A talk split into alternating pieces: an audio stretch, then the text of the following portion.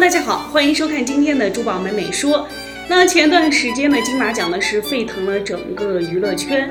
那马思纯和周冬雨呢是凭借《七月与安生》呢是拿到了金马奖的最佳女主角双簧奖啊，两个人是特别的高兴。但是我们的范冰冰范爷呢是入虽然入围了金马奖的最佳女主角，但是与最佳女主角呢是擦肩而过。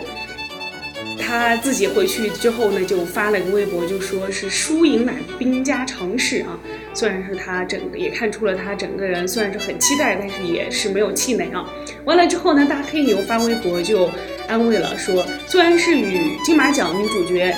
擦肩而过，最佳女主角，但是你永远是我心目中的最佳女主角。哎，这狗粮撒的呀！在范冰冰出席当晚颁奖典礼的时候呢，她穿了一身蓝色的长裙礼服，显得整个人特别的优雅好看。完了之后呢，是搭配的祖母绿和蓝宝石搭镶嵌的耳环呢，是出席了整个晚会。然后整个晚会呢是艳压群芳，真的是惊艳了四座啊，让所有人都觉得她真的气质以及魅力呢是永远不减。第二天呢，她又出席了某个活动呢，然后穿了是黑色蕾丝的打底，然后搭配了黑色的西装，整个人显得十分的帅气以及性感。